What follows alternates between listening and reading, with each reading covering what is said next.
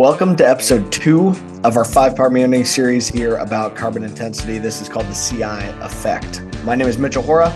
This is the Topsoil podcast brought to you by Continuum Ag.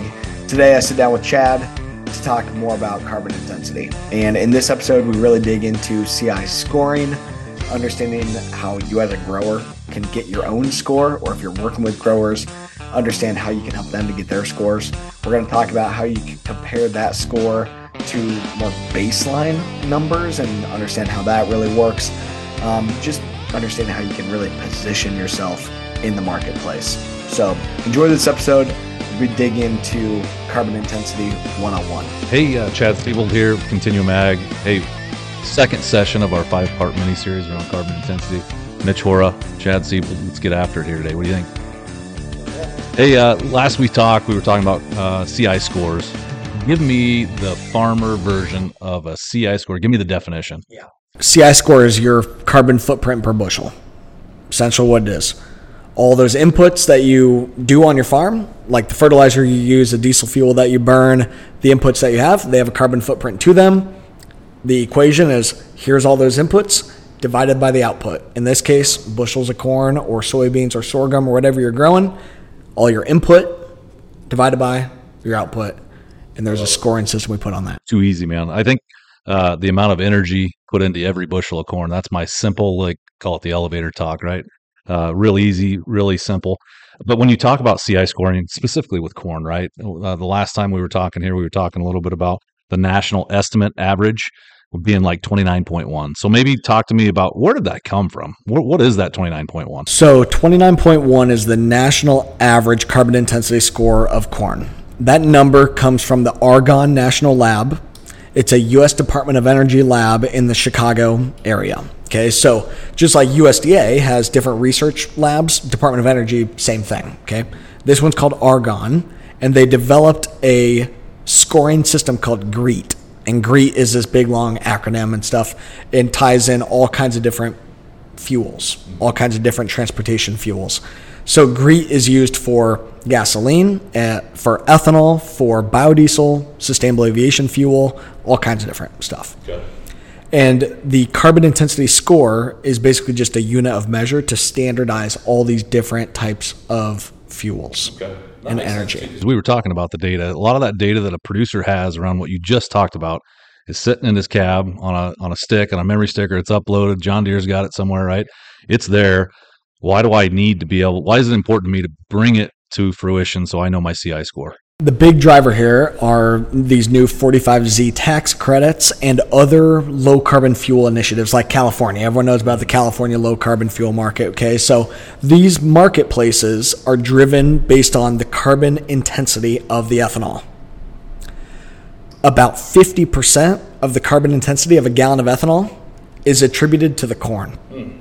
About 50%. Okay national, eh, this is a little bit sciencey kind of stuff, but I, I think it's important for everyone to understand. The typical gallon of gasoline has a carbon intensity score of 100. Okay, that's the baseline. Okay, okay. gasoline, fossil fuel gasoline, score of 100. Ethanol, on average, has a score of 55.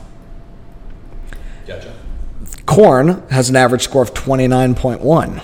So 29.1 of those 55 points, more than half. Okay, so that is the scope three carbon footprint of the ethanol to simplify. There's other pieces too, of course. Trying to be very simple. So ethanol has a footprint at the facility to produce ethanol at an ethanol plant. There's a carbon footprint. It has a footprint from the energy that's being utilized, whether that be coal for the electricity or wind or solar for the electricity or hydropower, whatever. Sure. That has a energy carbon footprint. And then the grain that's used has a carbon footprint farmers need to understand their score because our score is part of that ethanol score. Okay. Makes sense. So tell me, you know, we, we, we, we talk about it from time to time, you know, it never being, there's never been a better time, right? To be able to talk about how do we as producers, and, and, and I think we alluded to this earlier, but, you know, Mitch and I are actually both seventh generation farmers. Uh, I've been around since, our name's been around since 1858, right? So we take a lot of pride in what we do. And so when we look at what's going on in the space, and never been a better time to be able to take advantage of, of what's happening in the space around scoring and then using it to our advantage when we go to whether it's the ethanol plant or our end users. So maybe talk about once we have our CI score, right? We've got that baseline for our farm compared to that national average. You know, I know you talked earlier about evaluation. Maybe talk to me a little bit more about that. Step number one here is understand your baseline, get your score. Just like if you're looking at a at your own health metrics and stuff, step one is usually, you know, if you want to go and, and go on a new workout routine or something like that, step one is usually step on a scale and figure out, you know, starting weight, where are we at today? From there with data, now we can set up a goal. Okay. So step one, get your score. And we've really simplified that process using our software. It's at topsoil.ag and what I like about topsoil is farmer, you own your data. That's right. Not somebody else. Sure. You own it. You get to control it and you get to see what it's worth. Love it. Your score, the value of your score is the is driven by the delta between the national average of 29.1 and you. So the equation is 29.1 minus your score multiplied by 5.4 cents per point reduction and take that times your bushels. Wow. Okay, so that's your score per. So the difference, Mitch, right now is there's a value, right? You alluded to that earlier. So like I, I got the 29.1, that's our national average. Let's say I'm at a 19, right? So there's 10 points there. That's the that's the the the, the difference. Now you're telling me it's the the 5.4 cents for every point. So that's 54 cents. 54 cents a bushel. A bushel. If you have a score instead of being 29, the national average, you're at 19. Yep, 54 cents a bushel. So therefore, if you're at nine, that's $1.08 a bushel. Okay. The key here is that the value is not the tax credit to be created by the farmer. The value and the tax credit is created by the ethanol company. Okay, stop there, right? That's interesting. So now how do we position as farmers, right? If that tax credit's going back to the ethanol plant, how do we position to take advantage of that 10 point reduction? Now we're at 54 cents going to back to the ethanol plant. How do I position as a farmer to get a bigger piece of that pie? Yeah, so there's a lot here that we're going to dig into with this 45Z thing. Okay, so everyone just kind of buckle in and, and bear with us here. So, at the end of the year, the ethanol company has to submit to the IRS the carbon intensity of their entire operation Okay. at the end of calendar year 2025. So, say you've got a 100 million gallon ethanol plant, they need to define the carbon intensity of all 100 million gallons Okay. which in order to do that, they need to know the carbon intensity of the corn that was used to produce those 100 million gallons. So they're going to be asking us when we deliver grain, they're going to be saying, hey, what's the carbon intensity score of this grain? Do you have the data to supply us with that? And if the farmer doesn't have that or doesn't give them the data, they have to use the default, which is 29.1.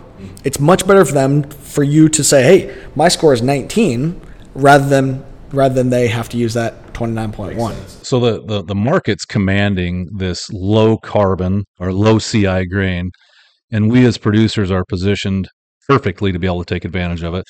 So um, when we let's get to this the next section because I want to dig into the meat and bones of this thing. But I think what you talked about was going to topsoil.ag, at least getting that score initially to talk about how we can at least position ourselves. Step one is knowing what your score is and knowing the value of it. Okay, so if your score is 19 in topsoil, we show you your score is 19, it's worth 54 cents a bushel. We don't know what your cut of that's going to be. That 54 cents a bushel is the total value of the tax credit, and the pieces of the pie have to be split between the ethanol company, the farmer, and the MMRV players, including uh, we're one of those that could be part of your part of your story here. There's also third party verifiers. There's also CPA firms. There's multiple different components of this, but step one is know what your score is and know the value of it so that you can be a price maker and not just end up being a price taker. Money, I love it, man. Let's let's talk more about low CI grain in the next episode. We're gonna leave you hanging a little bit. Mitch, thanks for your time. We'll jump to the next one here in just a minute. Thanks.